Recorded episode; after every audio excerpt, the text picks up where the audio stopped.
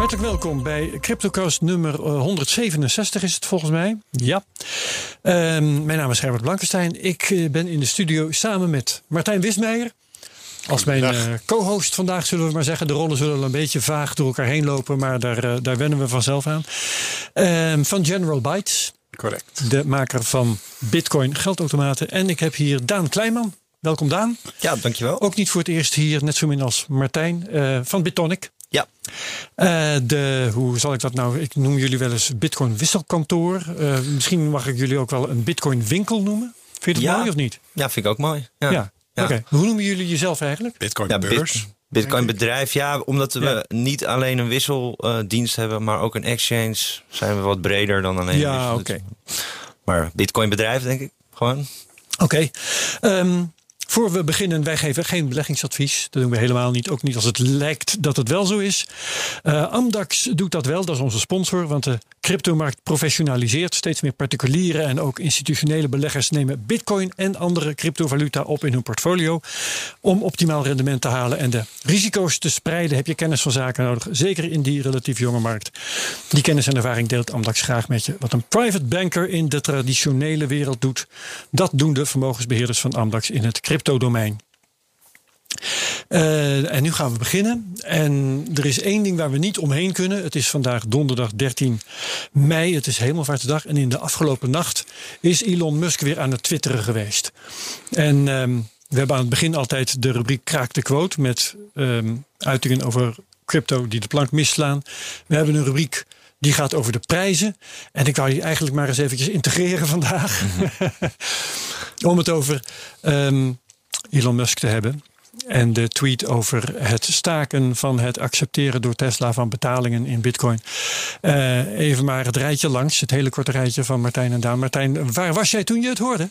Um, ja, nou ja, thuis natuurlijk achter mijn computer. Ja. Ik vind het echt frappant. Ik bedoel, uh, zowel John McAfee als Elon Musk, die zitten allebei shitcoins en bitcoin te pumpen en dumpen, zeg maar, met hun Twitter-tweets. Alleen John McAfee zit in de gevangenis.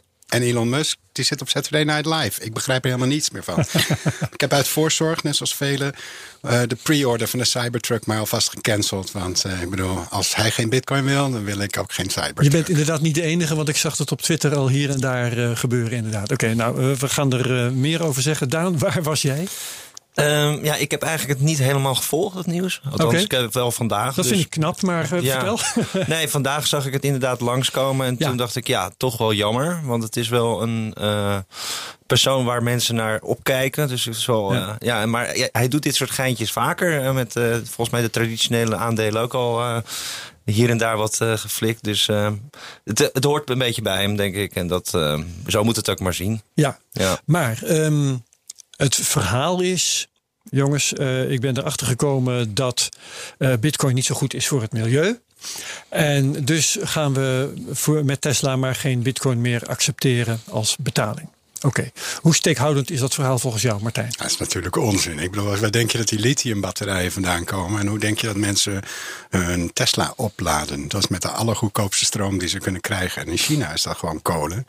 Um, qua bitcoin verbruik, ik denk dat bitcoin aanzienlijk minder verbruikt dan uh, wij spreken delven van me metalen. En die vervolgens in muntjes omslaan. En die vervolgens met dieseltrucks overal gaan te ver ver verplaatsen. Dus ja, kijk, als je zegt bitcoin heeft voor mij geen waarde en bitcoin is een bubbel, kijk, dan is het verspilde energie.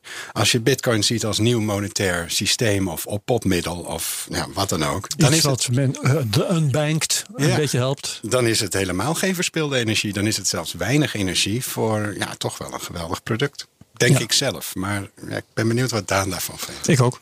Nou, ik ben het hier helemaal mee eens natuurlijk. Uh, ja, is me niks.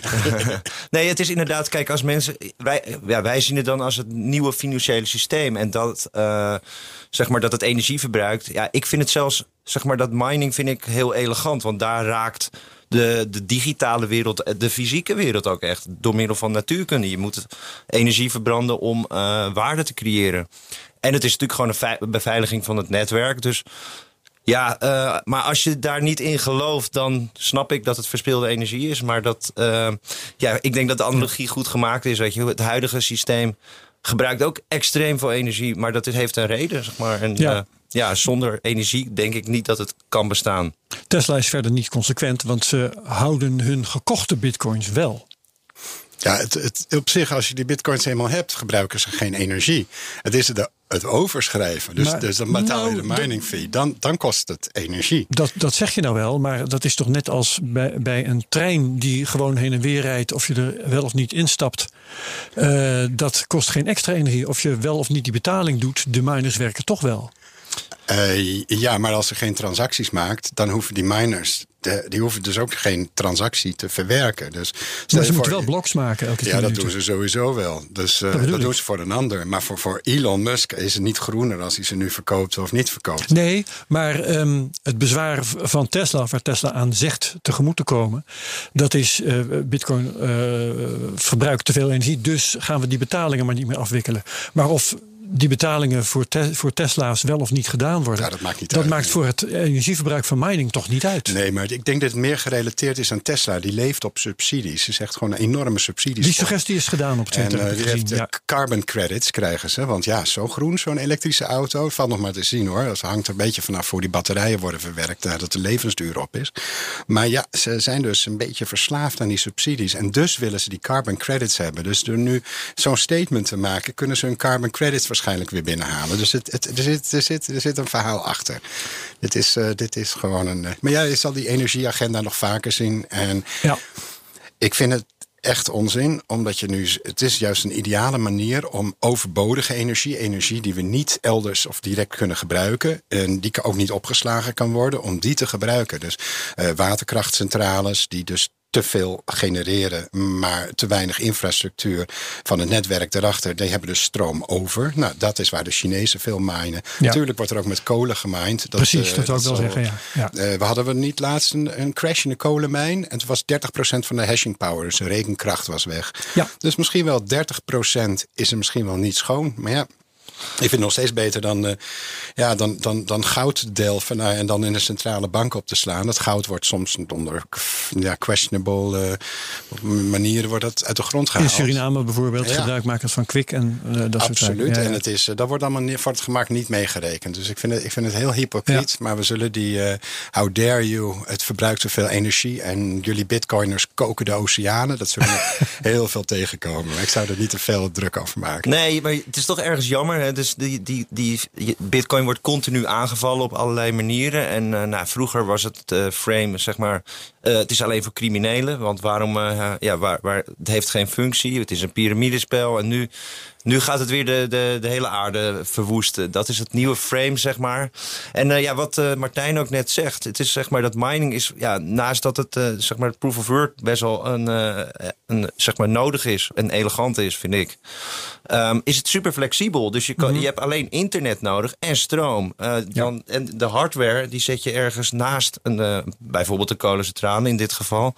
En dat, dat zorgt dat je zeg maar, die overcapaciteit kan verwerken. En ik denk dat dat ook wel weer juist ehm, ja, iets heel gaafs is. En Volgens mij zag ik een keer iemand een, een vergelijking maken dat het een soort batterij is. Nou, denk ik, ja, dus als wij met Ja, die overcapaciteit. Was eh, onder andere. Die Ja. het, eh, ja. En als je met die overcapaciteit zeg maar een financieel netwerk kan ehm, eh, ja, zeg maar steunen, dan denk ik dat het best wel ja en een financieel netwerk, het netwerk van de, van de toekomst natuurlijk. Ja, ehm, niettemin zijn er coins, en dat wordt dan ook eh, veel gememoreerd deze de dagen, wou ik zeggen, maar eigenlijk zijn het meer uren sinds, sinds het gebeurd is. Eh, er zijn coins die het doen zonder mining. Eh, Ethereum gaat, is in een overgangsfase van het een naar het ander. Het kan dus wel zonder mining, maar wat denken jullie daarvan? Is het dan minder veilig of zo? Ja, absoluut. Ja, kijk, wat ik net zeg is dat je de, de, de- met proof of work raakt het eh, digitale systeem het, eh, de echte wereld. En met proof of stake blijft alles in een digitale wereld. En dan krijg je. Het gaat in alles om incentives. En Bitcoin heeft. Bitcoin werkt omdat het de juiste incentives heeft. En als je die incentives gaat veranderen, met proof of stake bijvoorbeeld, creëer je allerlei nieuwe zwakheden en gevaren die eh, ja, zeg maar heel erg onderschat worden. En ik denk dat het een eh, soort van Weet je, het is ook weer wederom een marketingtruc. Van nee, wij zijn beter, want wij hebben geen uh, proof of work. Marketingtruc van Ethereum in, in, Ethereum in dit of, geval. of andere coins waar hetzelfde voor Want gaat. het huidige frame, of de huidige aanval is nu heel erg... ja, bitcoin verbruikt te veel energie. Ja. En vervolgens zeggen zij, ja nee, wij hebben een oplossing. Wij gaan eh, eh, proof of stake doen. En ik denk, ja, mensen... Het wordt heel erg onderschat wat voor zwakheden je daarmee introduceert. En ja, je doet vooral de... Je maakt de incentive systeem kapot. En ik denk dat dat... eh, ja, dat gaat nogal interessante dingen opleveren. Ja. Ik ehm, kwam iets anders tegen van de week. Leuk om in dit verband dat er even bij te halen. Ehm, er is een eh, nieuwe coin slash blockchain. eh je zit al te lachen, Martijn. Je Ja. weet waar ik mee kom. Internet computer. Nee, die, nee, nee, nee, die- maar ik, ik, dat is ook een nieuwe, eh, noem je, hoe, een nieuwe eend in de bijt of zo. Ehm New Kid on the Block. Nee, waar ik het over wil hebben is Chia. C-H-I-A, als ik het goed uitspreek. Daan eh, staat hier te, te knikken. Ehm, die werken met proof of time and space. En dat heeft iets te maken met harddisk volume. Nee, kijk, stel dat het, dat, dat proof of work kan opgelost worden met een eh, beter, eh, wat, iets wat beter voor het milieu is, voor minder energieverbruik, zou dat heel gaaf zijn. Ja, die Chia Coin is interessant omdat die eh, Brian Cohen, zeg maar, Bram Cohen is Bram het, de Cohen. uitvinder van BitTorrent uit, uitvinder van BitTorrent erachter zit. ja. Nou heb ik twijfels altijd bij een coin met een uitvinder, maar ja, is dat weer niet goed. klopt. Nee, bij, bij hem, ik, ik, ik vind dit een interessant experiment, zeker. Ja, wat dat betreft, Ja. als dat zou kunnen werken en als daar niet ook verkeerde incentive introduceert, zou het mooi zijn als het eh, eh, zeg maar geen proof of work nodig heeft. Op de Ja. manier zoals Ja. in Bitcoin. Ja. Dan gaan we daar eh, het hier een keer- nog een keertje nader over dat ding hebben. Wat zou jij ik, zeggen, ik Martijn? vind al die proof of... Wat is het? eh, proof of disk space? Was het Eh, Shia time and space was Time het. and ik- Time and space, geloof ik, ja. Binance Chain is proof of authority. Ik bedoel, ik bedoel proof of authority. Wat een onzin. Dat proof of stake, dat, dat, dat, het is allemaal leuk geprobeerd. Maar zelf ben ik niet overtuigd. Wat je bijvoorbeeld bij proof of stake nu ziet... is dat degenen die al heel veel hebben... die hebben het voor het zeggen in het nieuwe systeem. Ja. Nou, dat, dat, is, dat is best wel heel kwalijk. Want dat, dat doet het financiële geldsysteem wat we, wat we nu kennen ook. Maar met miners is dat natuurlijk intussen ook zo bij Bitcoin. Je kunt geen miner zijn zonder eerst waanzinnig veel te investeren. Maar, maar bij wat we zien bij Proof of Stake is dat veel mensen, omdat ze maar heel weinig hebben, steken hun coins bij een exchange. Dus Ja. langzamerhand verschuift alle macht naar de exchanges. Is ook waar. En dat, is, dat is, lijkt mij onwenselijk, want die belangen die zijn niet hetzelfde als die van de eindgebruiker. Ja, Proof of, eh, proof of Time Space. Zelf ja, zag ik het toevallig langskomen en er was er een gebrek aan harddisks, dreigde er. Eh, de wereld zit De zonder harddisks. gestegen en ja. Nou, oké, dus dat gaat het ook Waar niet hebben we dat meer oplossen. gehoord? ja, en ehm, ja, ik vind Proof of Work wat dat betreft toch een, het beste. Het is Hm. gewoon een geweldige uitvinding en het kost veel energie. Maar die energie, die is, die is door, ja, door groene energie, is uiteindelijk het goedkoopst. Groene energie die over is. Dus dat is het beste. Het is decentraal, dus het zorgt voor een goede verdeling van de eigendom. Ik- Je, zegt, je, je argument van ja, je- de meeste Chinezen zijn mining pools, die hebben toch een groot deel van de markt. Dat is wel zo. Maar ja, als de miners als ze iets raars zouden doen, de miners die richten hun, hun mining power gewoon aan een andere pool. Dus ze zijn ook zo weer weg. Dus Ja. ze hebben, ja, ik. eh, ik ben niet overtuigd. Ja, goed. Ehm, nog even terug naar Elon Musk. Want ik las een eh, hele aardige redenering nog. En die ging als volgt. Als Musk nou werkelijk eh, iets goeds wilde doen voor het milieu... dan verkocht hij wel degelijk al die bitcoins die Tesla heeft. Wat krijg je dan namelijk? Dan dondert de prijs in elkaar. Dan is de incentive voor miners weg. Dan heb je opeens veel minder miners, een lagere difficulty... en minder energiegebruik. Wat zeggen jullie daarvan? Nou, dat is geweldig, want dan start ik mijn eigen miners thuis weer op. Dan wordt het weer de moeite waard om te minen. Dus eh, Nou, ik heb het idee dat die miners vaak ook nog eh, voor de long- lange termijn erin zitten. Dus die kopen soms al, eh, die hebben con- energiecontracten voor jaren. En het is niet dat zij Die denken zijn niet van, zomaar weg te krijgen. Nee, dit is niet dat de prijs daalt, dat ze meteen daardoor eh, hun machines uitzetten. Dat, eh, dat gebeurt wel, maar dat niet op zo'n zo'n niveau. Dus ik weet niet, ik vond het is weer een leuk, eh, leuk geframed. Ja, oké. Eh, dat dan even bij wijze van alternatieve versie van Kraak de Quote. Dan wil ik even naar de prijzen kijken. Want nou, eh, dat is duidelijk, we weten het. De bitcoinprijs donderde in elkaar. Was al een beetje aan het dalen, uit mijn hoofd gezegd hoor. Ik stond, geloof dat hij op 54 eh, stond, 54.000 toen dit circus losbarstte. En is gezakt naar 46.000, ook uit mijn hoofd gezegd. En as we speak rond de 49.000. Ehm wat eh, moeten wij hiervan denken? Is dit het begin van een crash? Uh, is dit juist een koopmoment? Dat uh, zie ik ook allerlei mensen roepen nu op Twitter. Waarvan ik denk van nou ja, bewijs maar eens dat jij echt koopt. Volgens mij zeg je dat ook alleen maar omdat je het prettig vindt als anderen dat doen. Dus, jullie commentaar.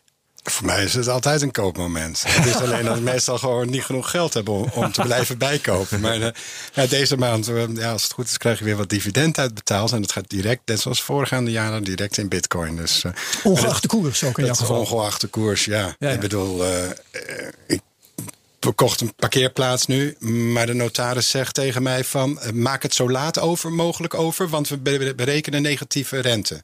Oh ja. Dus ze willen het geld niet eens hebben. Ook niet bij de notaris. Want, en ze brengen de kosten voor in rekening. Niet te geloven. Dus, uh, ja, nou ja, weet je, ik zet het gewoon sowieso een bitcoin om. Dus voor mij is het altijd een koopmoment. Uh, qua lange termijn gaat die koers natuurlijk wel goed. Dat, bedoel, dus zie ik helemaal geen problemen met, met, met, met die koers. Die gaat uiteindelijk alleen maar omhoog. Maar ja, weet je, voor day traders die met 50 keer leverage daarop een of andere de maffe rare die moeten dat zelf maar Chinese weten. beurs zitten. Ja, weet je, uh, sorry, maar uh, ja, die hadden ze kunnen verwachten eigenlijk. Wat is jouw visie op de prijs, Daan? Ja, nee, wat dat betreft, de prijs vind ik nog steeds extreem hoog. Niet, niet Je vindt dat, de prijs van bitcoin extreem ja, hoog op dit moment? Althans, niet hoog, maar meer gewoon dat het hier gekomen is, vind ik fantastisch. Hoe zijn we hier in godsnaam gekomen? Ja. de, nou, de, gewoon ben echt, ik met je eens? ja. Want ik weet nog, voor de opname zeiden we dat ook tegen elkaar. Of ik zei het tegen jou om precies te zijn. Uh, toen in de, de bull market van uh, 2013, toen de prijs naar 1000 dollar ging. Ja. Toen waren er zonderlingen die zeiden, nou je moet niet opkijken als het in de toekomst nog eens op 30.000 komt. En daar heb ik toen inderdaad hartelijk om gelachen. Ja. We zijn er ver voorbij. Ja, nee, dus wat dat betreft. Ja, en ik denk dat dit nieuws. Kijk, wat, het is een, relatief een kleine markt. En dat kan daardoor ook gewoon gemanipuleerd worden. En als trader, wat zou je doen? Ja, je gaat verkopen. En dan je creëert angst. En uh, vervolgens koop je weer op een lage punt terug. Um, ja, en dan is altijd de vraag: wat is de bodem? Maar dat, ja, dat weet niemand. Nee. Dus ik denk, uh, ik weet niet, ik schrik niet zo van. Ik vind dat het, uh, ja, ik denk dat het logisch is als hij daalt, omdat het gewoon een soort van, dat wordt getriggerd door, denk ik, grote jongens die dat. Uh, die het gebruiken om de koers een beetje te, te sturen. Ja, nou ja, de, de eerste reactie op die tweets van Musk, dat is denk ik toch wel gewoon de, de markt in de zin van um, retail investeerders, consumenten, gewone burgers? Of zouden het toch grotere partijen zijn? Wat denken jullie? Ik denk dat die niet twitteren. Kijk, ik zie bij nee, ga niet op twitteren. Oh, je bedoelt dat ze dat, die eerste tweet van Musk gewoon niet zien? Ja, ja, de grote investeerders, zeg bij, je dan? Bij Grayscale en de grote investeerders die... Even kijken, ik zit, het aantal grote investeerders is nog niet echt naar beneden gegaan. Dus ik bedoel, mm -hmm. ik zie niet... Uh, ik volg daarvoor die uh, Bitcoin treasuries. Institutional Bitcoin Treasuries inderdaad. Ja. Zie ik nog geen verschil. Dus ik denk, weet je, sinds de afgelopen wat december of zo zijn eigenlijk voornamelijk retail investors die zijn ingestapt. Ja. En die zijn natuurlijk weekends en shaky. Dus bij de eerste, de beste tweet van Elon Musk uh, beginnen ze te kopen of te verkopen. Ik bedoel, ze kopen zelfs Dogecoin tegenwoordig. Het is wel Ja. ongelooflijk. Dat kan je echt niet rekenen, weet je. Nee, ja. De, en de gemiddelde retail investor kan gewoon niet rekenen. Die zien het verschil niet tussen de numerator en de denominator. Waar de numerator... Leg het dan even uit, uh, want dat snap ik ook niet. Nee, dan, kijk, de, de denominator is zeg maar, ik heb een pizza. En, de, en die is verdeeld in zoveel stukjes. Ja. En de numerator is hoeveel stukjes jij hebt van die oh, pizza. Hebt over de teller en de noemer ja, van de breuk. ja, dat, dat is het. Juist. Precies, ja. Ja. Dus, dus ze, ze tellen alleen maar hoeveel stukjes ze hebben. Dus van, ah, ik heb een miljoen gazillion Dogecoin. Ik ben een miljonair. maar ze kijken niet hoeveel er werkelijk zijn. Dus ze kijken niet hoeveel, welk stukje nou werkelijk ze van die pizza hebben. En ja, dat, dat zal blijven. De gemiddelde persoon gewoon op de straat, die kan gewoon niet rekenen. En ik denk dat daarom dat soort, uh, dat soort dingen blijven gaan. Mensen blijven, blijven in paniek. Uh, mensen reken, denken niet, ze rekenen niet. En ze kijken gewoon wat er op Twitter gebeurt en handelen uit emotie. En dat, Ja. moet, je, dat moet je niet doen in, in crypto. Ja. Nee, het is heel korte termijn, denk ik inderdaad. En uh, ja, wat dat, ik denk nog steeds dat het wel gebruikt wordt door dit soort nieuws, door, door grote jongens om te, die koers naar beneden te krijgen. Zeg maar dan verkopen Ja. ze dat, uh, verkopen ze, kopen ze weer terug. Ja, er zijn wat dat betreft ook allerlei verdachtmakingen in de richting van Musk zelf. Hè? Dat hij misschien van plan was te kopen. Ja, ook en dat. ehm, kan natuurlijk, daarom ja. de prijs maar naar beneden is Ja. gaan praten. Ja, kijk, hij laat denk ik zien hoe, hoe, ehm, ja, hoe het te manipuleren is. En dat heeft hij denk ik ook al een keer gedaan met, eh, met, ehm, de aandelen van eh, Tesla. Dus dat is denk ik best interessant ook gewoon. Van hij laat zien hoe fragiel het is, die markt. En hoe je dat makkelijk eh, kan manipuleren. En dan is het in de normale, eh, traditionele wereld strafbaar om dit soort dingen. Nou, dit soort dingen misschien nog niet. Nou, als het om, om, om zijn eigen aandeel gaat, bijvoorbeeld wel. Daar is hij ook een keer hard voor teruggefloten. Ja. Als het om crypto gaat, waarschijnlijk niet. Maar ja, dan mag dat. Dus hij laat gewoon zien hoe, die, hoe, hoe je dat kan eh, manipuleren. En ik denk dat dat op zich wel interessant is. Ja. Ja, dat is, is dat misschien niet ook een teken dat de cryptomarkt nog heel pril is en misschien onvolwassen? Ik denk dat dat is dus ook de reden dat hij, dat hij Dogecoin zo raar zit te promoten. Want als hij daarvoor Ja. ooit aangeklaagd wordt, zegt hij... ja, maar iedereen weet toch, Dogecoin is een grap. Dogecoin is niet serieus. Ja. Je kan me niet kwalijk nemen dat ik grappen maak over Dogecoin... want Dogecoin is een grap. Ja, en dan heeft hij gelijk. Ja. Nou ja, maar als je, er daar, als je daarvoor voor vijf... Die, die, ik bedoel, die zanger van, van Kiss, Si- Simmons Gene Simmons, de die- bassist trouwens, met een lange die, tong. eh, Ja.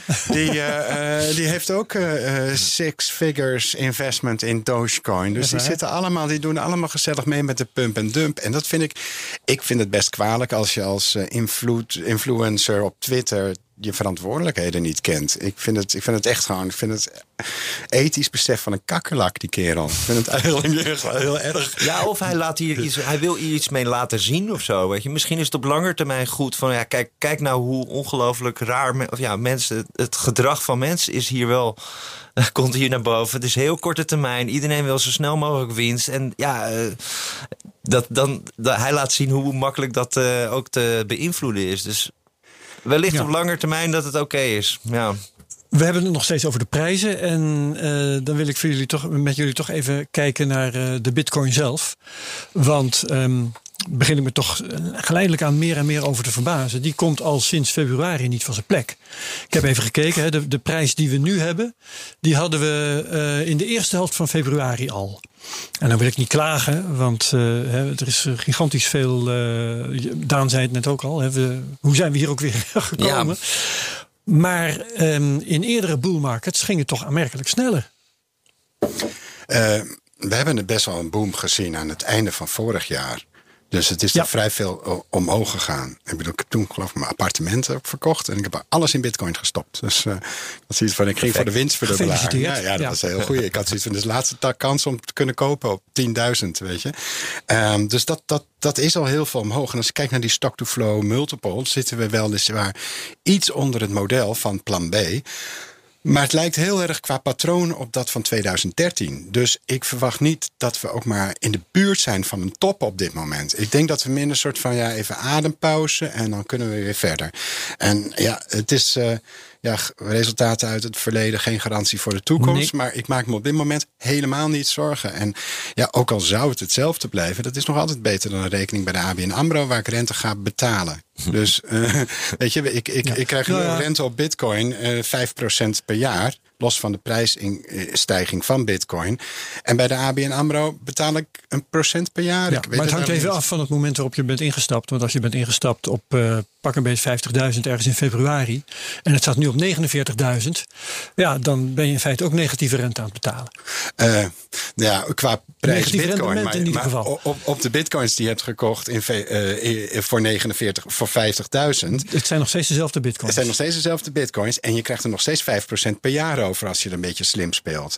Dus je kan Bij daar nog. Of iets dergelijks. Bedoel. Eh, ja, ik noem ge- geen namen, maar Nou ja, BlockFi, heeft, een, eh, partijen BlockFi die- heeft inderdaad zijn rente flink verlaagd. En de tiers ook, dus die zou ik laten voor wat ze zijn. Eh, bij Nexo, bij Celsius. Ja, er zijn er, er zijn er vrij veel die, die dat doen.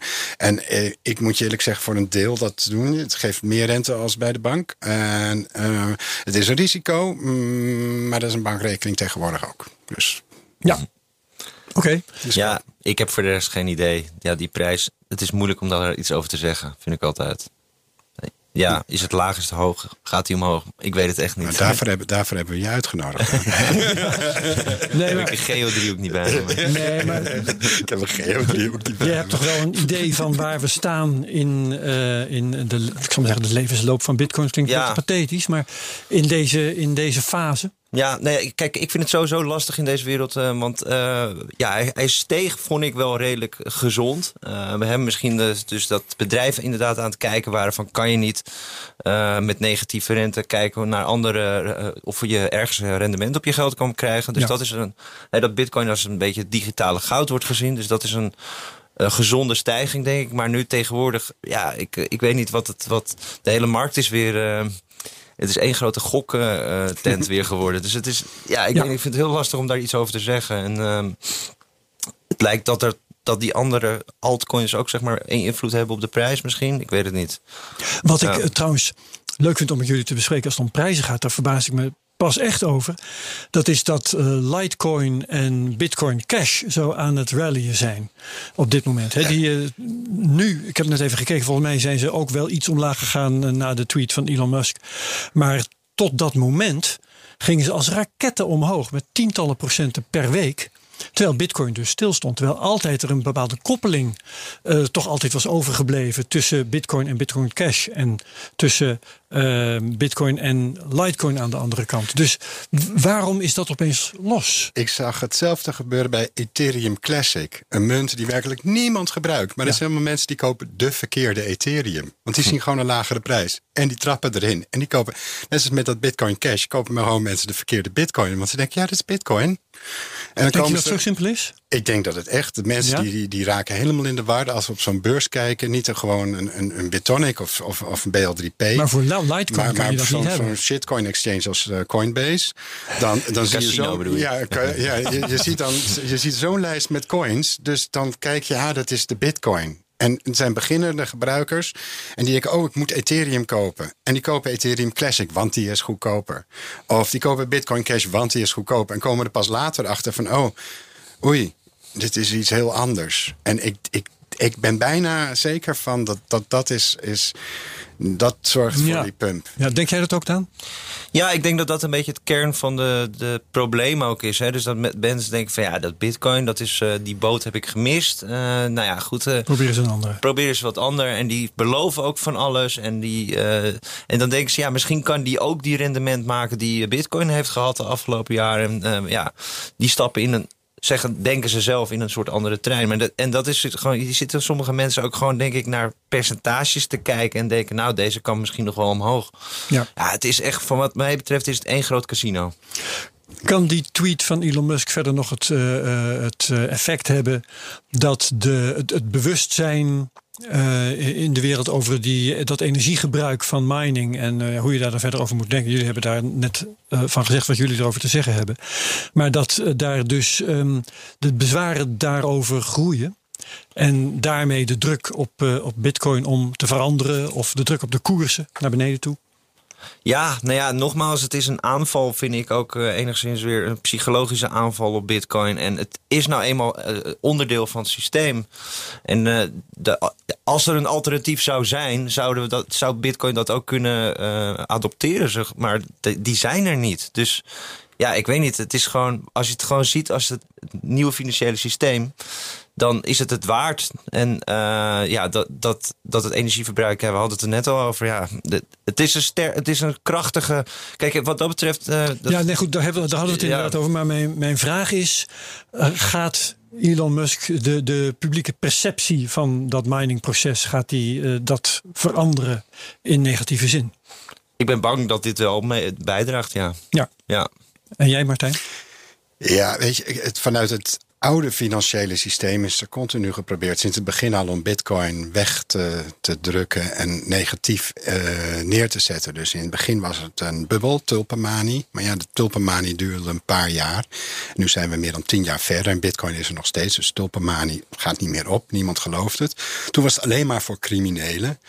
Uh, terwijl ja, nu zijn de analyse tools zoveel uit, uh, gevorderd in, in, en, en, en geprofessionaliseerd dat we kunnen zien dat het eigenlijk tot criminele geld. 2% van de transacties, ja, geloof ik. Uh, minder dan de helft van cashgeld in ieder geval. Dus de, het echte criminele geld, dat zit toch echt uh, misschien dan wel toch in cash of bij de bestaande banken. Dus ja, dat kan ook niet meer verkocht worden. Maar ja, Bitcoin kookt de oceanen en gebruikt meer ja. energie dan Nederland. Oh, en dan wordt er niet meer opgepikt. Nederland en België.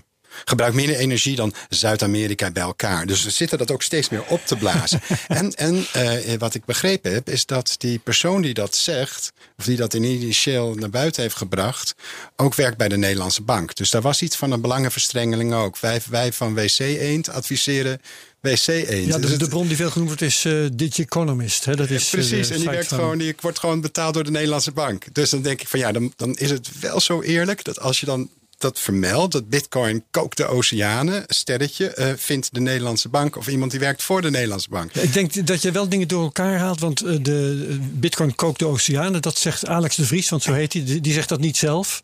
Maar hij levert gegevens op basis waarvan dan weer bepaalde ja, waarnemers, vaak uit de bankenwereld of iets dergelijks, uh, dat soort dingen ik gaan zeggen. Ik vind het vertekend beeld. Ik, uh, ik denk dat het uh, voor wat we ervoor terugkrijgen een ontzettend, ontzettend efficiënt systeem is. Vergeleken met de, de huid, het huidige financiële systeem, waarvan we niet eens kunnen uitrekenen hoeveel stroom we verbruiken. Dus Bitcoin eigenlijk gebruikt best veel. Als tel je daar ook nog eens een keer het Lightning-netwerk boven daarbij, dan gebruikt bijna helemaal niets aan stroom. Dus je kan unlimited upscaling zonder verder veel energieverbruik. Nou, dat is.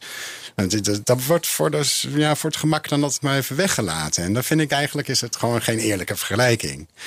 En, maar ja, weet je, iedereen is toch een beetje stiekem, eh, toch een beetje een boomknuffelende hippie. Ik bedoel, we willen allemaal goed dat het goed gaat met het milieu.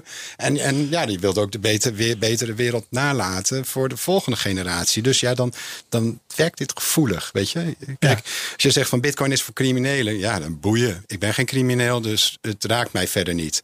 Maar ja, bitcoin verbruikt te veel energie. Dan heb je toch bij de meeste mensen wel een raakvlak. Dus ik denk dat we nog meer van deze... Ik denk dat die energie wat we nu hebben, dat, wordt, dat vervangt de hele de Chinese FUD. Van de Chinese dit, de Chinese verbieden. En weet je, mm. we hebben jarenlang hebben we de China FUD gehad. Van de Chinese blokken bitcoin, de Chinese pakken bitcoin aan. En dan ging we de prijs weer naar beneden. En nu krijgen we de, de bitcoiners koken de oceanen. En dan vervolgens prijsdip. En dan komt het daarna weer op. Ik bedoel, wat dat betreft, we hebben voor hetere vuren gestaan. Oké. Ja, eens. Ja, Ik stel voor dat we Elon Musk even loslaten, zolang als dat lukt. Want misschien duikt hij toch weer op straks. Um, maar um, en dat we het gaan hebben over nieuws. En ik begrijp, Daan, dat jij het wilde hebben over Taproot. De op handen zijnde update, upgrade van het Bitcoin-netwerk. Ja, eigenlijk ja, wat is er van gevraagd van uh, wat voor nieuws. En ik probeer soms nieuws een beetje te negeren ook. Omdat er zo... Ja, het kost anders zoveel energie. Ja, ja. precies. Dus uh, ja, wat, wat, echt nieuws is, vind ik, voor Bitcoin... is dus die upgrade die er nu aankomt met Taproot. En uh, ja, echt een mega efficiëntieslag gaat maken voor Bitcoin. en dan, na Segwit, zeg maar, wederom een hele grote innovatie in Bitcoin eraan komt. Ja, Segwit was 2017, hè? Ja, precies. De poging om het eh, netwerk sneller te maken door de, ja. ik geloof, de ruimte in de blokken beter te benutten. Ja, gewoon efficiënter in te richten, waardoor, ja. Uh, ja wat ook uiteindelijk weer een positief effect heeft op de, de fees. En uh, ja, Taproot heeft dat ook, zeg maar. En die heeft ook uh, weer, zeg maar, voor smart contracts is het ook beter. En, smart contracts op het Bitcoin-netwerk. Op het Bitcoin-netwerk. Ja. Gaat ook komen ooit, maar dan goed. In plaats van met allerlei bugs. Zit hier met echte Bitcoiners aan tafel? ja. ja, nee, maar ik bedoel, de Bitcoin is gewoon uh, is een netwerk die heel. Die, die, die, zich langzaam ontwikkelt. Maar het is ook een, het is een monetair systeem. Er is, gaat waarde in om. Het is ook extreem belangrijk dat het ja, heel zorgvuldig een upgrade krijgt. En met Taproot zit er weer echt iets heel groots aan te komen. Dus daar ben ik wel ja, super enthousiast over. Dat ja. Is, ja. Wat ik erover las, dat was dat de, um, uh, het stemmen door de miners, die moeten dan ergens aangeven uh, of ja. ze van plan zijn mee te gaan doen ja. met deze upgrade, dat het nog niet erg opschoot. Nou, het gaat steeds beter. Ik geloof dat deze week ook wel een aantal weer aangekondigd hadden om het te gaan, uh, ja, te gaan stemmen erop. Dus uh, ja, we gaan het meemaken. Ik denk, uh, Segwit was echt een extreem drama. Dat en, was controversieel. Ja, echt. Hè? Dat heeft ook gelijk tot de vorming van juist Bitcoin, Bitcoin Cash. Ja, ja. Bcash. Je mag het eigenlijk geen Bitcoin noemen, vind ik. Maar, okay, okay, nee, dus, dat, dus, dat brengt mensen maar in de war. Dan kopen ze de verkeerde Bitcoin, heb ik net gehoord. Ja, precies. Maar dat proberen ze ook letterlijk. Gewoon, dat klopt klopt. Het is Ik- heel ja, erg marketing Ik heb eens met iemand ge- gecorrespondeerd. eh, die deed iets interessants. Ik weet niet meer wat. Maar, en die had het consequent in de e-mails over bitcoin. En die bleek het te, eh, Bitcoin Cash. bij nagaan te hebben over bitcoin cash. Ja, ze hebben het logootje ook slim eventjes net eh, wat anders gemaakt en zo. Het is heel, het is Ja. heel sophisticated aanval weer op Bitcoin zelf. En ja, dat hoort erbij blijkbaar. Hè. Dit is hoe een markt werkt en hoe de natuur of zo werkt. Maar zeg maar. Taproot, want daar ging het over, Ja. is, als ik het goed begrijp, lang zo controversieel niet als Segwit was. Of wel? Ehm, nee, klopt. Ja, en eh, er zijn natuurlijk allerlei theorieën waarom Segwit zo controversieel was. Eentje daarvan is eh, de, nou, toch wel de overschatting van de miners die dachten dat ze echt de macht hadden. Nou bleek, bleek er ook een soort incentive te zijn met dat.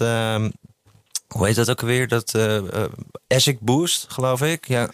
Dus dat daar Bitmain had daar nadeel aan als Segwit geïntegreerd zou worden, geïmplementeerd zou worden, waardoor ze die, dat voordeel verlies, verloor, zouden verliezen. Dus er was ook een soort van incentive waarom ze tegen waren. Maar ja, in principe lijkt het erop dat iedereen voor deze innovatie toch wel is. En dat eh, maakt het wel makkelijker, hopelijk. En misschien ook gewoon de vorige keer heeft laten zien dat de miners niet de macht hebben, waardoor Ja. ze nu wat terughoudender zullen zijn. Kun je concreet aangeven wat er nou voor vernieuwingen in dat Taproot zitten?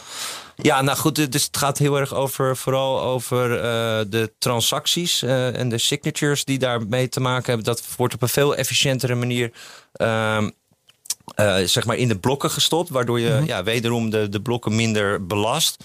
En daarnaast is, is het ook zeg maar de, de manier waarop ze dat doen, is dat je er ook niet meer precies ziet wat voor transactie het is. Dus of het een multisig is, of een Segwit, of een, eh, alle trans of een Lightning alle transacties zeg maar lijken op elkaar, waardoor het ook een, eh, een, een privacy voordeel oplevert. Ja. Juist. Je kan Ja. dus minder goed die, die transacties analyseren. En dat is uiteindelijk beter voor de privacy van Bitcoin. Ja.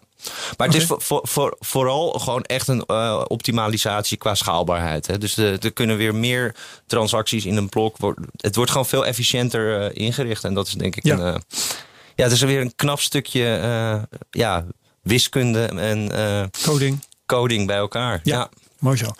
Je- ziet ook Martijn. eh, bij de, de, de activatie op Taproot, taproot.watch kunnen mensen bijhouden van de laatste blokken, welke er dus Taproot Ja. signaling aan hebben. Uh, net voor de uitzending keek ik nog even, er was Huobi en BTC.com die nog niet doen. Die Eh, hebben het aangekondigd, geloof ik. Of uh, BTC.com heeft het aangekondigd. aangekondigd. En Binance, ik wist niet dat zij een ze hadden, maar zij ook. Dus- zij geloof ik ook. Dus, eh, Het ko- Het komt er wel, alleen eh, ja, eh, wat ik begrepen had, dat sommige miners hadden problemen met firmware, waardoor ze niet, niet consequent voor signalden, signalden.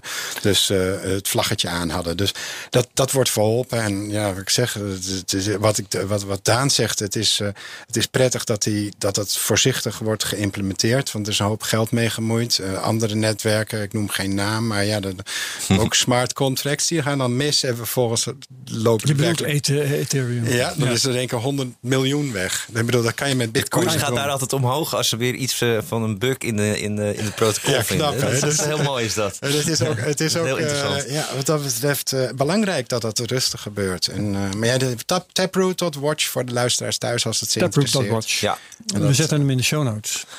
Ehm. Martijn, wat is jouw nieuws?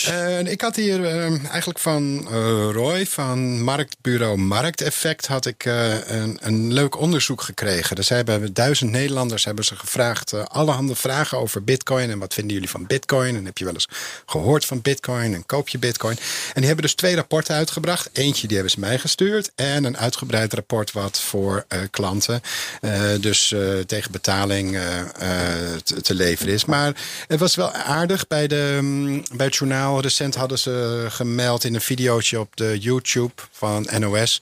700.000 Nederlanders gebruiken bitcoin. En dat was op zich heel aardig, maar ze vertelden niet waar het vandaan komt. En dat kwam dus uit dit onderzoek. Oké. Maar je ziet dus eh, eh, dat, dat toch eh, veel Nederlanders ja, toch wel gehoord hebben van bitcoin. Mensen vinden het risicovol. Qua, eh, ze zien het nog een beetje als een eh, ja, onwennig iets. Dus het verbaast me ook dat voornamelijk in het westen van het land... zijn we meer bitcoin-minded dan elders in het land. Dus dat is een, een dingetje. Ehm, Ja, dat zal ook wel te maken hebben met het moderne stadsleven of zo. Ik, ik- misschien, misschien, misschien is het de enige manier waarop je je dealer kan betalen of zo. Ik weet het niet.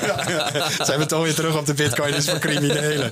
ja, ja, ja. dat is onzin. Maar ja, dat, dat, vond ik wel, uh, wel aardig. En uh, ja, je ziet dat veel mensen willen wel investeren in bitcoin maar ze weten gewoon nog niet hoe. Dus uh, daar dat is voor ons een grote ja. taak uh, weggelegd, denk ik, om uh, mensen toch uit ja, te leggen hoe. En voor bedrijven als Bitonic, als ik zo vrij mag zijn, om dat makkelijker ja, te maken. Zeker. Hey, ik heb een vraag voor Daan. De, ik heb zo vaak die discussie gehad. Bitonic en BL3P. Is het nou Bitonic of Bitonic? Volgens mij is het Bitonic. Bitonic, ja. Prima. En BL3P, is het Bleb of BL3P? Nou, het is begonnen als Blab, maar het is eigenlijk, uh, we zeggen wel BL3P.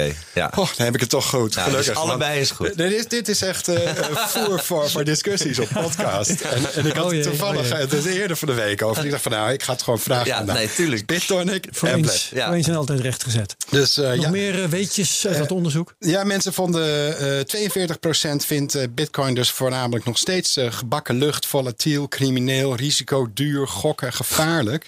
31% vindt het volatiel, digitaal geld, crypto, risico, mentioned Tesla. Nou, ik hoop dat dat snel weg is. Um, en 27% ziet eigenlijk wel rendement, geld, digitaal, winst, crypto, waardestijging, blockchain. Dus we zien langzamerhand toch wel eigenlijk een verschuiving van, van, van, van ja, dat mensen toch wel gaan zien als, als digitaal geld van de toekomst. Alleen er is nog steeds een grote groep die, die, die gewoon te weinig kennis hierover heeft. Dus ik denk ja. dat daarom heel belangrijk is dat podcast, zoals de BNR. Ik wou net zeggen, maar ja, dan moeten mensen wel eerst luisteren. Ja, daarom deel deze. We, we, hebben geen klagen, maar. deel deze podcast met al het je is wat vrienden. anders dan een programma op de radio. Hè? Je kunt het niet toevallig horen. Het zijn ook voornamelijk mannen die dit doen. Ik, ik weet niet waarom, maar. ik dacht al zoiets. Ja, dat is. Ja. Uh, en van alle cryptocurrencies um, is toch Bitcoin de meest populaire. Dus je ziet dat het. Dat, dat is eigenlijk een open deur, maar.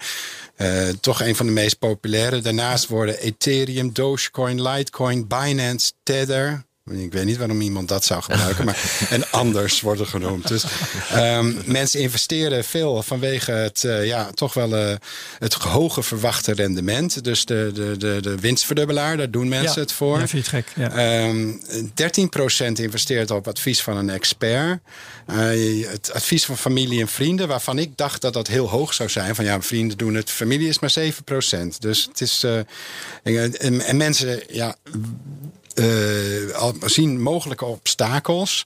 Het gebrek aan kennis om te investeren. Dus ik denk dat, dat er echt toch wel uh, ja. veel, veel werk aan de winkel is. Om, om zeker de beginnende gebruikers gewoon heldere, duidelijke uitleg te geven over hoe ze met uh, Bitcoin aan de slag kunnen. Als het om mannetjes en vrouwtjes gaat, dan kan ik wel even melden dat, even denken hoor, mijn dochter, mijn stiefdochter, mijn schoonmoeder, mijn nicht. Dat zijn de vrouwen waar ik zo snel aan. Die, en mijn vrouw niet te vergeten. Die zijn allemaal in business. Oh, serieus? Ja, ja. ja, ja, ja en ze hebben natuurlijk ook een goed voorbeeld. En waarschijnlijk heb je ze ook alle uitleg gegeven, toch? Uh, de meeste wel. Ja, ja, ja, is dat, uh, ja, ik, uh, ik, ik, ik, vond het, ik vond het interessant. Uh, interessant uh, onderzoek. Het is voor, voor naar mijn weten de eerste keer dat er echt door een professioneel bureau, uh, in dit geval dus de markteffect, dat er echt onderzoek gedaan is. Want meestal, ja. ja ik hoop dat ze het elk jaar gaan herhalen. Want dan kunnen ja, we dan kunnen we de trend zien. Dus dat, dat zou interessant ja. zijn. Ik, ja, als iemand het wil hebben, dan neem even contact op met, met het bureau Markteffect en kun je een kopietje krijgen. Er staat nog veel meer in. Dus ik, ik vond het de moeite waard om te vermelden. En, als je een link wil sturen naar Daniel, onze redacteur, Daniel Mol, zetten we in dan de show in de show notes. Geweldig. Oké, okay, um, dan had ik nog nieuws. En dat is een kleinigheidje, ik hoeven we niet lang over te praten. Maar we hadden het over Tesla. En als tegenwicht voor Tesla kan ik melden dat uh, Palantir... Het, uh, hoe moet ik dat nou noemen? Inlichtingenbedrijf. Het is een redelijk schimmig bedrijf. Ja. Dat uh, in informatie doet. maar niemand weet precies wat en hoe. Ehm, dat gaat betalingen in bitcoin accepteren. Ja. En overweegt... Maar ja, het is een beursgenoteerd bedrijf, dus die zeggen dat niet zomaar. Overweegt om ook Bitcoin op zijn balans te zetten. Hm. Ja, dat is goed. Dus als Tesla wegvalt uit het rijtje Bitcoin-fans onder de bedrijven, dan heb ik er ook weer eentje bij. Overigens gaat dat niet zo vreselijk hard, hè? Want uh, we hadden MicroStrategy en we hadden Tesla en we hadden Square. Maar dat is wel een beetje tot stilstand gekomen. Of zien jullie dat uh, anders? Nou, ik zie het toch wel anders, ja? Herbert. Um, even kijken, even als ik even snel kijk, dan zie ik dat uh, er zijn nu 57 institutional investors. Op treasuries. Volgens Bitcoin Treasuries. Er ja. zijn er nog meer, maar in Bitcoin Treasuries Neemt alleen maar beursgenoteerde bedrijven mee. Uiteraard. Of bedrijven waar een publiek een statement van naar buiten is gekomen. Ja, met hoeveel ze hebben betaald Precies. voor hoeveel bitcoin. Dus het moet verifiable data zijn. Dus hiervan, daarvan hebben ze 57 en hebben ze 1, 2. In ieder geval.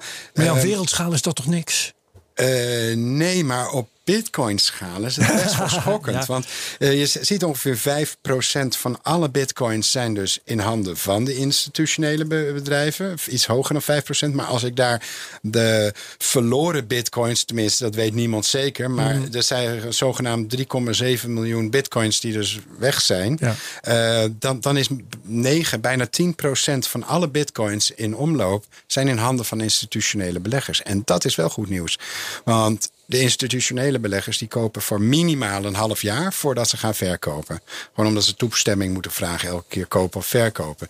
Dus die zijn ook niet zo shaky eh, Ja, als de ja. retail investors. Dus dat, dat zou goed moeten zijn voor de koers op langere termijn. En daarnaast zien we dat eigenlijk alle ultra high net worth, dat zijn, dat zijn de mensen met meer dan 30 miljoen in vrij besteedbaar bezit. Dus los van de huizen, de auto's, de jacht, alles. Eh, daarvan heeft vrijwel iedereen minimaal al 1% van zijn portfolio in bitcoin. En andere cryptocurrencies. Maar ik neem aan dat ze maken geen rare beslissingen. Dus ze kopen gewoon bitcoin. Maar dat, dat, is, dat is goed nieuws. Ik, dat betekent dat, dat zij... zij dat, er zit, dat zijn geen, geen mensen die gaan leverage traden op eh, een, een, een Chinese exchange. Om vervolgens eigenlijk te gaan gokken. Dus die kopen dat. Ja. Die bewaren dat. En eh, ja, dat, dat zie ik als een... eh, ja, toch wel... Ja, aan de ene kant vind ik het jammer. Want dan blijft de prijs hoog. En dan krijg ik geen goedkoop bijkoopmoment meer. Want die heb ik toch eigenlijk nog wel nodig. aan de andere kant ehm, is het wel goed en is een teken dat Bitcoin volwassen wordt als digitale munt. Dus ik, ik zie dat. Ja, helemaal mee eens. Maar Ja. waarom, waarom zou een bedrijf dat bekendmaken dat ze dat doen? Nou, Eh, op dit moment heeft het nog wel een bepaalde PR-waarde, zou Ja. ik zeggen. Ik denk dat ze, eh, ze moeten het eh, bekendmaken aan hun aandeelhouders, Ja, denk ik. beursgenoteerd. Ja, Die moeten Ze dat moet- zeker Ze doen. moeten de board, board moeten ze vragen of het oké is. Ja.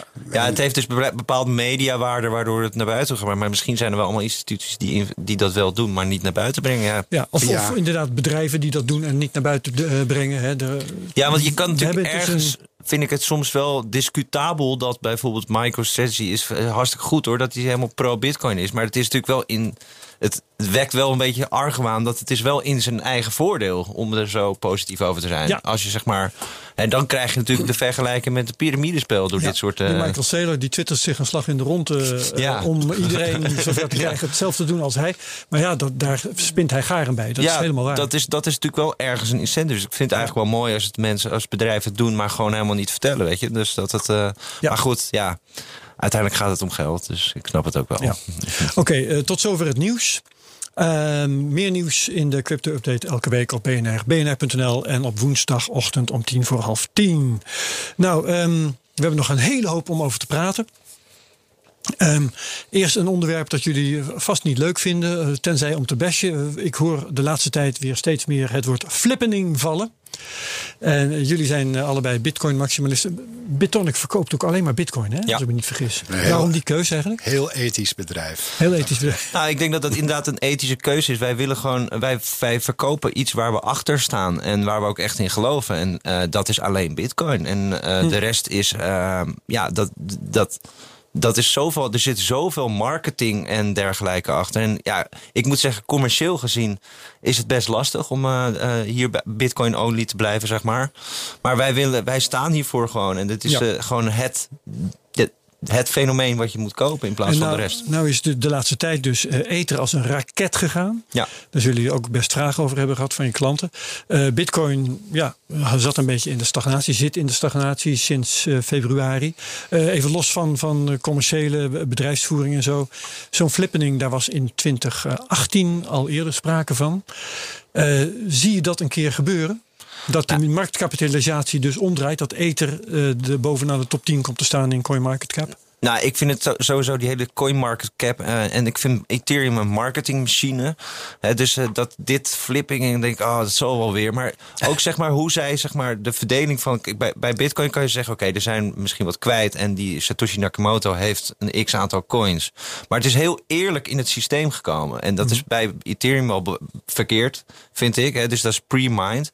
Dus de, de, de, Ja, de dus vraag bij, is. bij het begin eh, hebben al bepaalde oprichters en eerdere Ja. vroege belangstellenden hebben coins onder elkaar zitten verdelen. Ja, precies. Dus de vraag is, hoeveel van die coins zijn er nou op de markt? Of moet je dus die, die eraf trekken en de rest, zeg maar, moet je dat als market cap zien? Ja. Want ik weet niet Oh, waar die flippering. Ja, ja, ja. ik weet niet waar die flippering over gaat, maar dan hadden ze ook geloof Nou, over gewoon eh, wie, wie heeft de grootste market cap? ja, dat is de market cap. Ja. nou goed, die wordt. Kijk, het is in het belang van. eh, er wordt heel veel gekeken naar die market cap. Dus het is in het belang. Die, die market cap wordt gemanipuleerd. 100% door iedereen, door al die coins. En bij Biton- Bit, Bitcoin is het gewoon heel transparant.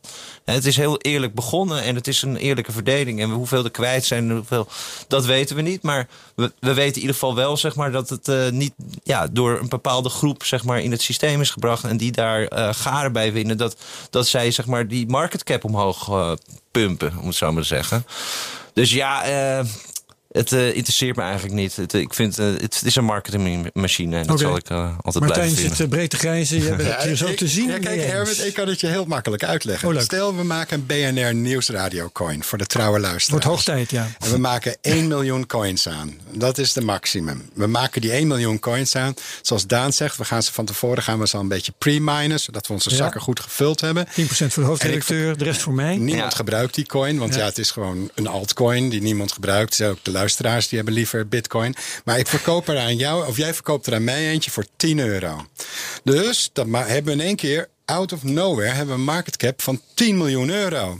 Dus in één keer heeft BNR Nieuwsradio Coin is de grootst stellende, snelst stijgende coin in Nederland met een market cap van 10 miljoen euro. Terwijl er maar eentje verkocht is. En daarom vind ik het zo vertekenend. Ja. Het, het zegt niet zo heel veel. Het zegt wel wat als ze eerlijk gemined zijn en verhandeld worden. Maar als er dus echt, zoals bijvoorbeeld bij, bij XRP, Ripple, gewoon alle founders gewoon echt zakken vol met die coins hebben en daar gewoon op zitten en mondjesmaat het een beetje doseren aan de markt, Ja. dan, dan is het eigenlijk een heel vertekend beeld. En dan moeten we, moet je er vooral niet te veel waarde aan hechten. Dus eh, Het is heel oneerlijk. En, eh, En dan heb ik het nog niet eens gehad over die protocolwijzigingen die zij doen. Zeg maar, en het inflatiemodel even aanpassen. Omdat het hun Ja, op dat moment goed uitkomt. ehm, staking Ja, invoeren. een rollback doen van de blockchain. In het geval nog, dat ja. een project dat gaat over mislukt. 2016 of zo. Ja, maar dat is een geschiedenis. waar dus, Ethereum eh, Classic uit is voortgekomen. Het, li- het lijkt een beetje, dat het zijn een beetje frusten die proberen de hele tijd bitcoin na te doen. En die willen eigenlijk net zo ja, zijn. dan ga je toch tegenspreken. Ja, ja. De hele- eh, De hele decentralized finance is, drijft wel op ether. Dat is toch ook niet Nee, niks, ja. Dat is waar. Dat is, en dat is, eh, er worden gave experimenten gedaan, maar het wordt zwaar overschat wat het nou echt kan. En het wordt ook, die prijs, het is jammer dat die prijs zo, eh, zeg maar, vertroebelt wat. Die experimenten zijn gaaf.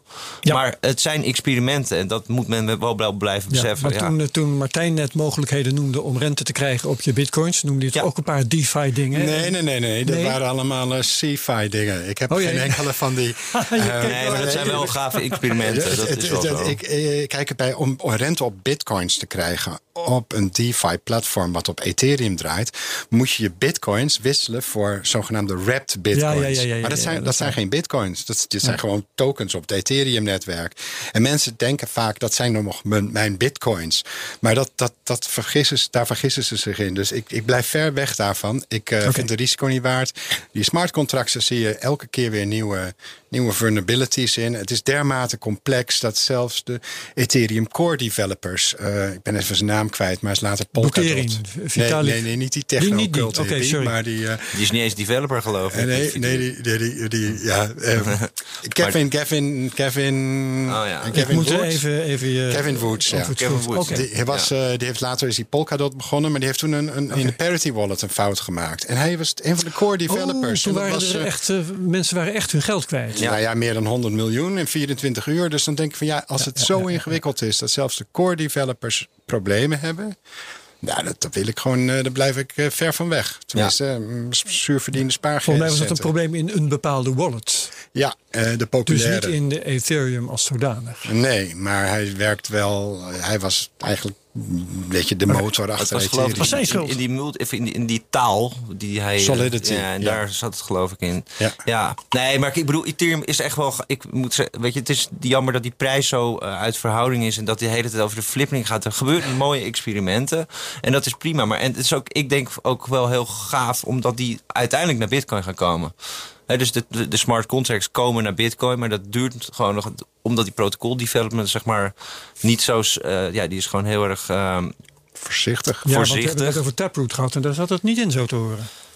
nee, ja, dus nee, maar eh, de, eh, dus die DeFi-experimenten die, die soms echt wel gaaf zijn, die komen ook wel naar Bitcoin. En je kijkt, een een smart contract, Lightning is in principe al een smart contract. Dus we hebben Ja. ook al beperkte mogelijkheden tot smart contracts op het Bitcoin-netwerk. Maar ja, zoals Daan zegt, er is veel geld mee gemoeid. En bij Ethereum is het run fast, break things en we doen wel een rollback en een fix later. Maar bij Bitcoin is het net andersom. Is het van het moet goed werken voordat het in productie gaat. Ja. En als niet iedereen het ermee eens is, dan, dan duurt het maar wat langer. Ja. Terwijl, eh, ja, weet je, misschien had als Satoshi Nakamoto nog eh, die hier was geweest, had hij ook wat meer zijn, zijn, zijn, zijn, eh, de, de boel onder druk gezet. Maar ik moet je eerlijk zeggen dat. eh, ik denk dat het precies hetzelfde was. Maar we kijken bij, bij Ethereum hebben we Vitalik, die roept wat dingen en vervolgens gaat het allemaal veranderen. Of de blockchain wordt teruggedraaid of gebeuren er andere dingen. Daar, dat is ja, om je geld in te investeren. Bovendien weet hoeveel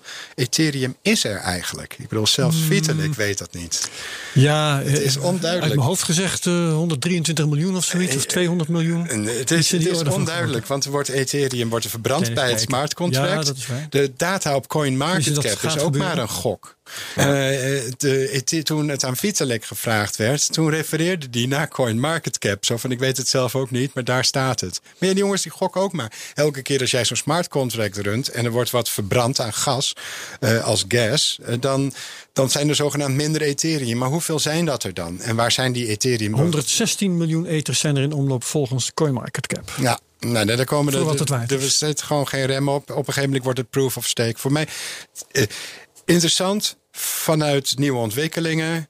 Niet interessant als store of value, want pre-mine, want veel te complex, daardoor veel te veel fouten en daardoor mogelijk problemen later. Dus ja, wil je experimenteren met DeFi, ga vooral een beetje spelen op Ethereum of heel, een van de vele clones, want het is Ethereum is echt niet meer een. eh, Cardano. Nou ja, of chain. Binance Chain, Proof of Binance, Authority. precies. Oké, Ja, het is toch al gecentraliseerd. Ja, precies. Oké, jongens, genoeg hierover, genoeg eh, bashing van dingen die niet Bitcoin heten. Waar ik het graag over eh, wil hebben, even Daan, dat is jullie rechtszaak tegen de Nederlandse bank. Ja. En dat zal best een beetje moeilijk zijn voor je, want het is nog onder de rechter, hè? althans, er is nog een procedure die loopt. Ja. Ehm, jullie hebben ja, deels gelijk gekregen. Eh, wat jullie niet gedaan hebben gekregen, dat is dat de procedure die jullie nu moeten opleggen aan je nieuwe klanten, dat je die eh, makkelijker kon maken. ja, weghalen of zo. Ja. Ja, dus eh, dat eh, al- allerlei ehm, ingewikkelde eh, bewijzen van dat de rekening waarheen je je geld wilt of je, je coins wilt overmaken, dat die van jouzelf is en weet ik veel. Dat moet nog steeds. ja. Maar toch hadden jullie gewonnen. Hoe zat dat nou? Ja, gewonnen is wat dat betreft een beetje overdreven misschien. Maar de, de, de, ik denk, alle andere punten gaf de... Het was gewoon ten eerste heel mooi dat de, de, de rechter het spoedeisend belang eh, erkende. Dat was denk ik eigenlijk al winst. En dat de rechter ook echt inhoudelijk heeft gekeken naar de, naar de zaak. Dat zijn, Ja. dat, op dat punt hebben wij gewonnen. Waardoor de DNB werd gedwongen zich eh, ja, zeg maar, te verdedigen op waarom zij eh, dit eh, rechtvaardig Ze moeten, precies, dat moeten ze nu gaan onderbouwen. Ja. En daar hadden ze een termijn voor, die is nog niet afgelopen. Hè? Dus, Nee, eh, volgende week geloof ik dat die afloopt. Ja. dus dan moet er een papier van hun op jullie mat ploffen. Ja, nee, we zijn benieuwd. Wat dat betreft, we, hebben- we hebben nog tussendoor nog een, een soort van hoorzitting gehad bij, bij, het, bij de DNB. Ehm, om nogmaals dit uit te leggen. Ja, en het lijkt wel dat ze gewoon in een tunnelvisie zitten. En zij vinden dat het op deze manier moet. En, ehm, Dus daar zit geen beweging in. Nee, ja, goed. eh, het is afwachten, zeg maar, wat, eh, wat Hmm. eruit komt. Maar ja, ik, ik, ik kan me voorstellen dat als je eenmaal die positie inneemt. en dan het lijkt ook een beetje dat het gewoon een soort van gezichts, om gezichtsverlies gaat. Hè? Dus het is moeilijk om gezichtsverlies te leiden. Ja. Uh, en dat je je ongelijk moet toegeven. Ik denk dat daar ook wel het ego ook wel een hele grote rol speelt in nou dit ja, ze zijn de toezichthouder, hè, dus die kan daar niet. Nee, ze kunnen geen niet goed tegen. nee, nee ja, kijk, ik denk dat ze gewoon te ver zijn gegaan in, in, in het afdwingen. en ook de manier waarop uh, van deze. Nou ja, dat moet, nog, dat moet nou nog maar net blijken. Ja. Nou ja, ik klopt. Want, want, want uh, dit was een, hoe moet je dat nou zeggen, een, een, een uh, achterhoedegevecht voor de eigenlijke procedure die jullie volgen. Die, uh, waarin jullie eigenlijk nog wel wat meer willen. Vertel eens even wat die eigenlijke procedure is. Nou, de eigenlijke procedure is eigenlijk een soort van bodemprocedure waarin je gewoon dat deze. Ja, dat ja. je deze inderdaad de, de, nou, wederom de rechtmatigheid. Je wilt eigenlijk liever geen bodemprocedure, omdat je dan nou, moet je een paar jaar wachten. En dan moeten wij een paar jaar deze, onze klanten belasten met deze ineffectieve maatregel. En uh, dus, dus vroegen we een spoedeisend belang aan. En uh, nou, dus dan moeten ze veel sneller kijken, zeg maar. Dus, ja. En als het dus niet. Kijk, dat ze hem niet meteen hebben weggehaald, dat is natuurlijk heel logisch. Want de impact is denk ik te groot. Op, uh, van, omdat je er ook nog ruimte zit van misschien gaat het wel, uh, krijgen we wel gelijk, zeg maar. Dus dat, dat je meteen, de, de, dat, zou, dat zou heel ver gaan voor de rechter, denk ik, om zo'n uitspraak te Mhm. mm -hmm. doen. Maar dat kan nog steeds. Het kan dat wij volgende week horen van ja, het is inderdaad uh, niet rechtmatig. En, okay. dus um, de Nederlandse Bank moet nu onderbouwen. Dat, daar hebben ze tijd voor tot volgende week. Ja. Uh, dus dan, laten we zeggen, even gemakshalve een week na nu, dat zal de 20ste mei zijn. Dus we gaan dat even in de gaten houden. Ja. Maar um, die onderbouwing, die ploft dus op jullie mat en op die van de rechter. Wat gaat er dan gebeuren? Nou, dus of um, wij krijgen een soort van gelijk. En wij mogen die uh, wallet verificatie nou ja, eisen. De Nederlandse bank gaat jullie niet gelijk geven. Die gaat hun standpunt onderbouwen. Ja. Dus ik neem aan dat de rechter dan gaat beoordelen of Ja. ze dat goed hebben gedaan. Of Ja. de rechter zegt van oké, nu hebben jullie toch eh, gelijk of juist niet. Ja, nee, ik geloof dat dat zo zit. Ja, ik weet niet precies. nu begin ik ook te twijfelen, Nou zeg ja, maar. wat, Ja. waar ik naartoe wil is, die rechter zal daar even tijd voor nodig hebben. Die gaat niet meteen, zodra dat Nee, op precies. de, op de Nee. mat ploft, zoals ik al zei, eh, Ja. dat even doorbladeren. Oké, nou, duidelijk, klaar, hamerslag, Nee. afgedaan. Nee, dus zo snel gaat het niet. Nee, dus dat, eh, dat gaan we zien. Dat, dat, de, wat de rechter daarop precies eh, gaat zeggen. Ja. Ja, zij hebben in ieder geval in de tussentijd. Kijk, ze vragen. Het is wat. Het, wat ons betreft ook gewoon symboolpolitiek. Weet je, die, die, we hebben al vaker aangegeven. Die maatregel is niet effectief. En waarom wil je dat dan? Weet je, waarom wil, dwing je dan toch af? Ja, dat is toch gewoon, denk ik, gewoon. Het, het is vaak gewoon schijnveiligheid waar, je- waar, waar het debat om draait. Hè? Dus als jij maar het, publieke debat kan beïnvloeden van kijk eens hoe goed wij eh, dit eh, doen, dan eh, heb je zeg maar de pu- publieke opinie met je. Ja. En daar lijkt zeg maar heel erg dit, deze maatregel op. Want het is gewoon, weet je, de- de- wat ze willen afdwingen, dat, dat bereik je hier niet mee. Nee, ik eh, heb het vorige Ja. week al gedaan, dat weten jullie niet, maar ik zal het nog even doen. Eh, on- Onlangs eh, ben ik zelf aan het schuiven gegaan met verschillende accounts die ik heb, zo hier en daar. En toen ontdekte ik dus voor het eerst, terwijl deze kwestie al een hele tijd loopt, maar ik, had, ik, ik schuif niet zo vaak met mijn coins, dus ik had het nooit gemerkt. Maar hoe, hoe bizar het is dat je dus echt, eh, als je coins wilt overmaken van eh, de ene rekening naar de, bij een Nederlands cryptobedrijf naar de andere rekening. Dan moet je bewijzen dat dat een rekening van jou is, Ja. waarheen jij geld wilt overmaken. Ja. Je mag dus alleen coins overmaken naar een rekening die van jouzelf is. Ja. Dat, dat is al heel bizar. En vervolgens is het heel bizar dat jij zegt dat is niet effectief. Nee, want als je, rekening, als je coins wilt overmaken naar een rekening die niet van jou is, dan betekent dat dus gewoon dat je één extra station moet hebben. Ja. En dat het dan wel kan. Ja. Ja, en, nee, dus ik, ik vind dus de, de, wat je ook zegt, hè, de impact op jou. eh, want de privacy is altijd zo'n abstract ding. Maar dit is gewoon alsof jij zeg maar eh, juwelen koopt bij de juwelier. En aan de ju- juwelier moet laten zien waar jouw kluis in je huis staat. Waar jij ze gaat verstoppen. Weet je? En die, en die informatie leg je bij de juwelier neer. Ja, die moet dat bewaren, die moet informatie. dat bewaren Ja, dus jullie en, eh, moeten inderdaad al die klantinformatie Ja, die je is- niet eens wilt hebben. Het gaat gewoon heel ver, weet je. Dat, dat, dat, Ja. dat, dat, ja, maar, maar ja, met het risico ook dat het moment dat er een inbraak is bij die juwelier, de vervolgens de, de criminelen een hele Ja. lijst hebben met alle kluizen in Nederland en ook waar en wat daar in die kluizen ligt. Ja. Dus gewoon veel te veel informatie wordt er opgeslagen zonder dat dat eigenlijk een doel dient. Ik geloof dat laatste een eh, database met al die nummerborden en, en met woonplaatsen was gehackt. En waar, eh, dus die, die, die, die eh, werden gelijk getarget mensen met een dure auto, zeg maar. Dus oké, hè, we weten je woonadres, je hebt... nou, dat, dat soort dingen, zeg maar. Kijk, en dan zal de, de Nederlandse bank of de, de ministerie van Financiën zeggen... ja, maar jullie moeten gewoon je spul goed op orde hebben.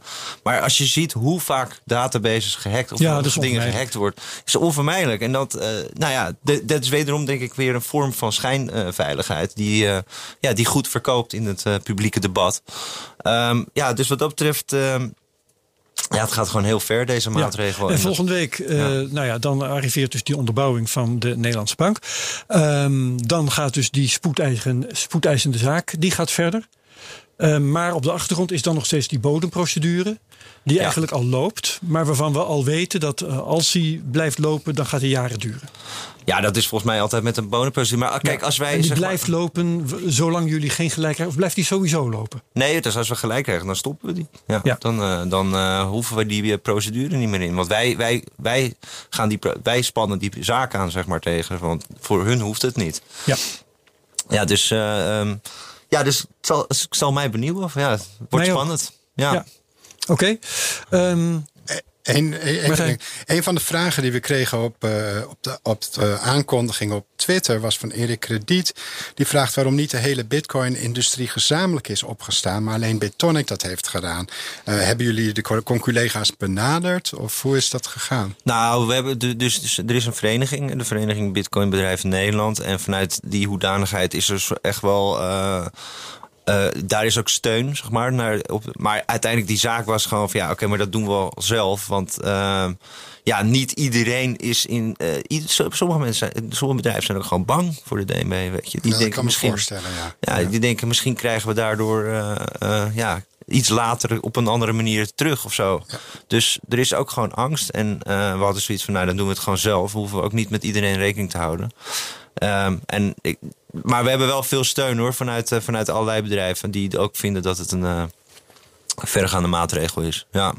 Perfect. Oké. Nou, dat was een vraag van eh, een luisteraar. mooi dat je daar nog even mee kwam. Ja. Ja. Ehm, ik heb nog wel vragen aan jou, maar die wil ik eigenlijk vooruitschuiven. Ehm gaat namelijk over eh, chips en, en bitcoin-automaten. Eh, tenzij je het kort kunt vragen. Ik, eh, want wie weet, voor hetzelfde geld zien we je twee maanden niet terug. Ja, ik ben nu op verlof in Nederland. Ik woon niet meer in Nederland. juist. Dus, ja. Er is, een, er is een tekort aan chips. Jullie maken bitcoin geldautomaten bij General Bytes waar de chips in moeten. Kunnen jullie genoeg chips krijgen op dit moment? We, zijn, we zijn sinds vorig jaar maart zijn we aan het hamsteren. Dus, eh, eh, echt- vooruitziende. Ja, nou, ja, toen begon het in China. En we verwachten Ja. toen, toen eigenlijk al in maart, april een supply shock van onderdelen. En wat ja, voornamelijk de cash acceptors, dus waar de contant geld accepteren en recyclers die dus ook weer contant geld controleren op valsheid en dan wel of niet teruggeven. eh, die komen uit Mexico. Maar ja, er zitten ook weer Chinese onderdelen in. Ja. Het is een Amerikaans bedrijf, maar ja, die fabriceren het in Mexico, want ja, goedkoper. Maar eh, die, eh, daar zien we nu dat de prijzen nu in één keer overnight met 5% of meer, afhankelijk van de modellen, omhoog zijn. Ijzer merken we hetzelfde, maar ja, dat, dat, dat, dat is. Zoals dat. Ja, alle, alle prijzen gaan omhoog. En de- hoewel Dat is inflatie. Chips, ja, dat is inflatie. Die chips is echt supply shock vanuit de toegenomen vraag nu weer uit, vanuit eh, China. Eh, maar ja, wat ik zeg, we hebben echt. eh, we hebben- zijn echt gaan hamsteren. Dus we hebben echt meer dan genoeg zonder dat we direct de prijzen Dus hoeven jullie te kunnen wel gewoon ehm, automaten blijven Ja maken. hoor, dat doen we, doen we nog steeds. We hebben zelfs een fabriek Nou ja. erbij geopend nu. dus, Oké, ja. oké. Nee, maar dat vind ik goed, goed management. Want eh, ik begrijp dat eh, autofabrikanten, we begonnen hier over Elon Musk, dat autofabrikanten de grootste moeite hebben om nog auto's te maken. Maar dat is net als de bevoorrading van de Albert Heijn. Dat wordt allemaal just in time gedaan. Je wil zo min mogelijk voorraad hebben. Want het kost je zo, zo, zo min mogelijk. Eh, we hebben ruimte. En eh, we hebben zoveel mogelijk onderdelen. Hebben we, omdat we dit zagen, hebben we gewoon in de warehouses. Dus eh, ja, dat als je just in time. Maar dat geeft ook aan wat, hoe fragiel ons, eh, onze, ja, eigenlijk onze economie is. Als je iedereen just in time werkt en er begint wat uit te vallen, dan heeft een kettingreactie over, eigenlijk over de hele wereld. Kijk naar, die, naar dat schip wat vast zat in het Suezkanaal. Ik bedoel. Prompt gingen de prijzen van bepaalde Ja. producten naar huis. Ik Ja, zit nog ja, steeds ja, op ja, sommige AliExpress pakketjes te wachten. Dus eh, het, het- het effect is Die direct. drijven merkbaar. nu door het Suezkanaal. De- Oké. Mooi. Nou, bedankt voor dit verhaal. Fijn dat het toch nog eventjes eh, verteld kon worden.